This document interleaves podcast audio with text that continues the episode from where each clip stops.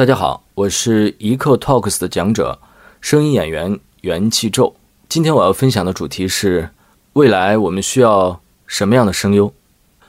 嗯，我想先讲一讲录这段音频的坎坷经历。其实能代表行业发声，我还是蛮重视这次表达的机会的。所以我用了三天的时间，嗯，查了大量的资料，看了很多文献，呃，例如。新浪、动漫和尼尔森数据发布的上个月的受众数量分析和排比等等啊，我用了三天时间把它整理成了文案。然后，当我录到一半的时候，我才发现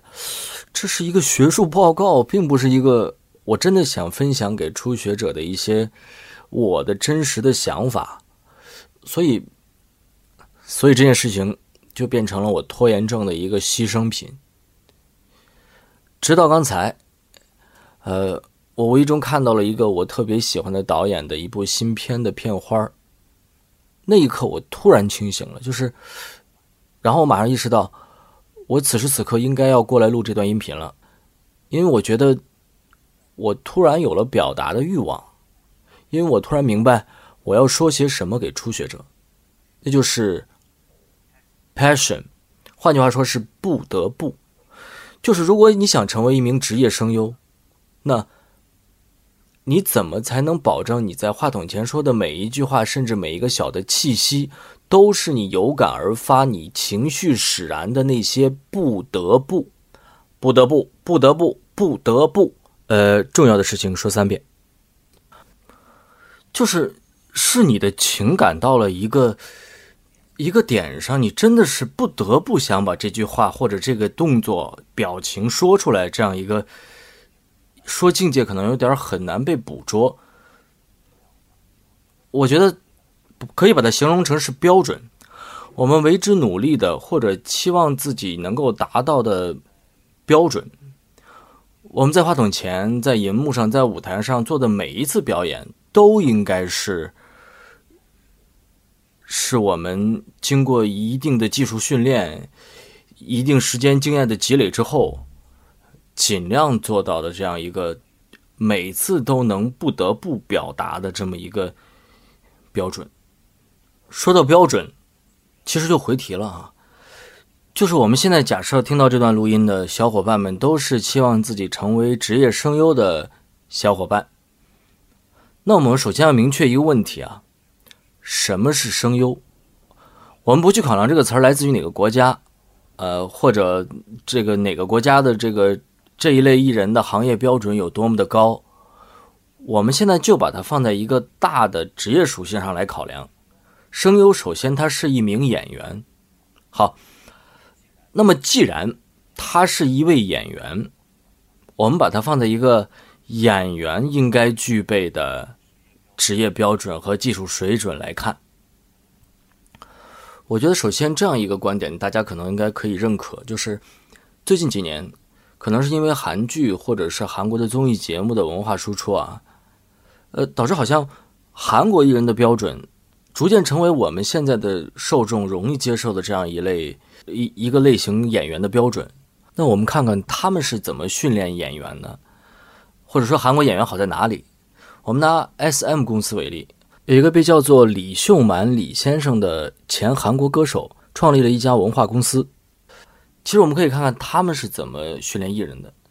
他们从五岁到十三岁会进入到一个选拔期，进入公司之后会进行漫长和苛刻的训练，比如说唱歌、跳舞、演技、主持、作词作曲、呃形体，比如说武术啊、搏击啊等等等等。经过这几年的训练之后，他才有可能出道。比如说 H.O.T，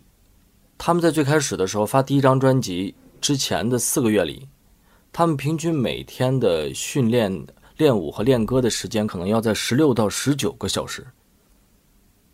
就是说，这样密集的训练和高强度的要求之后呢，这样的演员其实他无论在公众形象、外貌、身材、衣着。在自身的唱跳能力、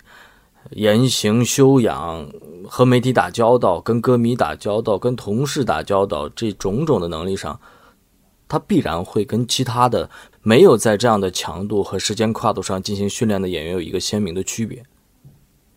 在质量上一定不一样。就是现在的市场不只是有专业的院校能够提供这样的专业的艺术训练，就是说，我想表达的是，外面有很多渠道能够让你实现你的梦想，能够通过密集的训练让你成为一个职业演员。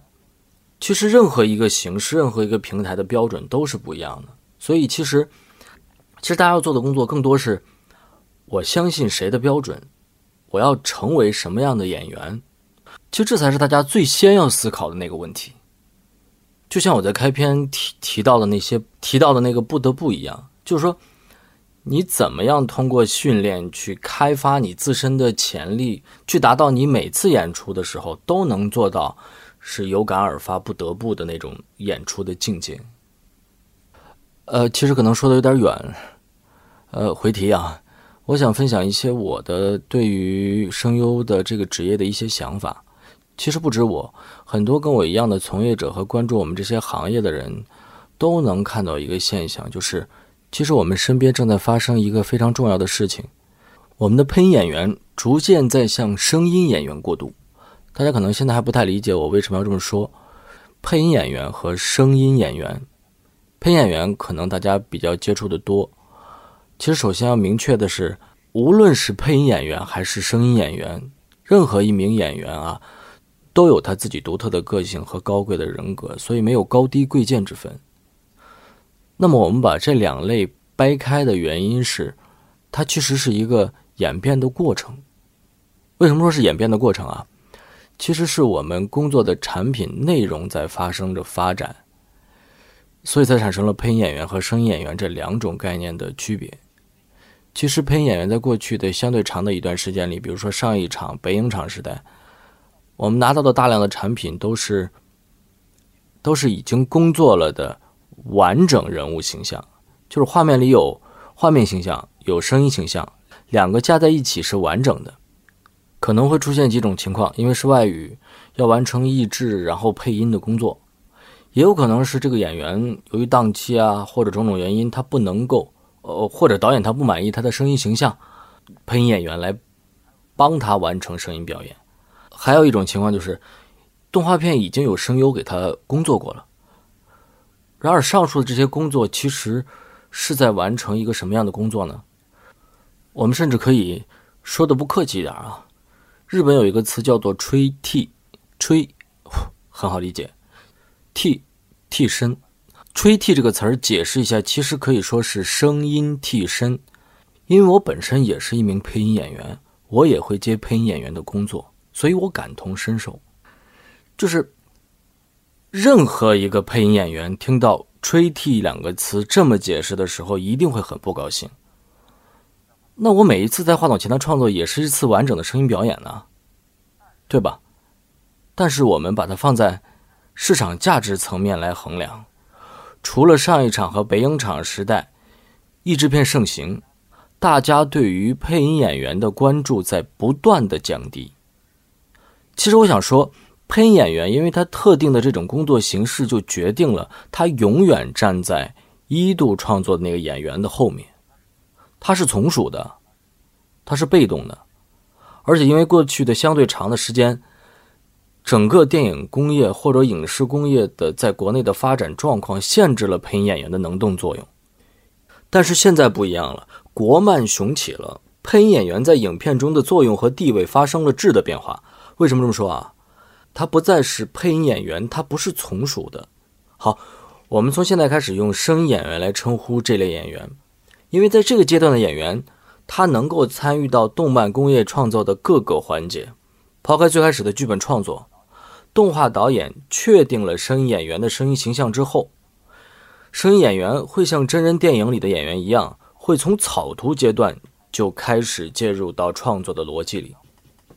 原画师会按照声音演员的语言表情来调整和分配画面里动画人物的表情，渲染和动作设计师也会参考声音演员的动作气息变化和心理逻辑的感受，等等等等等，到最后渲染的时候。你看到的这个最终动画，是一个声音演员和动画里各个工种协调配合，最终完成的一个完整的、更加更加充分的表演。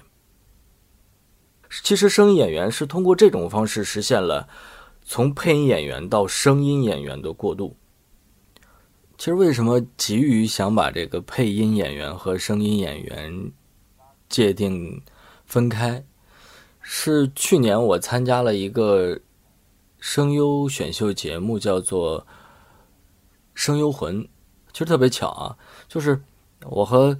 呃当时的主持人小优在现场讨论这个问题，刚好手边有这样一本杂志，然后杂志上有这么一段话，这段话我拍了照片啊，他是这么说的，嗯，过去一说起配音演员这个词，总让人产生不那么积极的联想。这些人躲在幕后，总是小心翼翼的，尽量不对卡通或者原片演员塑造的形象产生影响。呃，其实我们作为演员都很积极。当时我一闪念就想出了这样一个词来概括我们的工作。其实是当时这段话激怒了我，就让我产生了那个不得不想表达、想改变的欲望。嗯。配这个词儿确实是有点太从属了，嗯，因为他没有办法从一开始就进入到工业流程里面来，要迁就口型等等等等，所以，所以它必然会影响演员的积极性，影响他自身价值的展现。嗯，声音演员的这个关键词说的有点多，其实还想跟大家分享的是，嗯，我觉得。初学者最先要做的事情应该是，嗯，认识和了解自己。为什么会这么说啊？呃，首先一点，你的声音从话筒里传到音箱里，这个音色跟你自己耳朵听到的音色是不一样的。这个大家回去试一试，就很容易了解到。但是其实初学者需要经过大量的时间。和精力要做的事情是在话筒前去熟悉你的自如声区，就是你在话筒前最舒服的那个表达方式。当你熟悉和认识了自己之后，当你学会了用自如声区在话筒前无拘无束的表演，那其实你就等于迈开了你职业生涯的第一步。其实可以这么说啊，就是你的声优职业生涯其实就是你不断认识和发现自己的过程。最开始可能是你自己认识你自己的声音形象，到了后来有一部分受众熟悉甚至喜爱它，呃，到后来你的声音辨识度越来越高，你能接的角色也越来越多，那你可能就成为一名真正的声优了。最后想跟大家分享的是职业道德。我在做声音魂导师的时候，我总在跟大家分享两个关键词，叫尊重和缘分。其实可以把它统一成几句话。我希望大家能够珍惜在话筒前的每一次表达的机会，因为在整个过程里面，其实你的表演质量完全可以用尊重和缘分来衡量。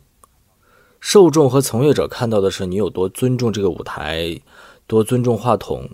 多尊重自己，多尊重对手。你尊重什么样的标准？你尊重什么样的创作倾向？换句话说，你有多珍惜你跟这个角色的缘分？你有多珍惜在这个创作过程中跟各个部门、录音师、导演跟其他演员的缘分？最后，我想说的是，希望大家能够珍惜在话筒前的每一次表演的机会，无论是在练习还是在创作中。因为如果你热爱 A C G，如果你想成为一名声优，那么恭喜你。因为你正在见证中国第一批职业声优的诞生，也许你就是其中的一员哦。哇，嗓子已经哑了。OK，就到这里。哦，对了，呃，欢迎登录我的微博元气咒，呃，我会在里面定期更新“声优要知道”这个小栏目，希望能跟大家一起分享，呃，有关声优的话题。好，就到这里，谢谢。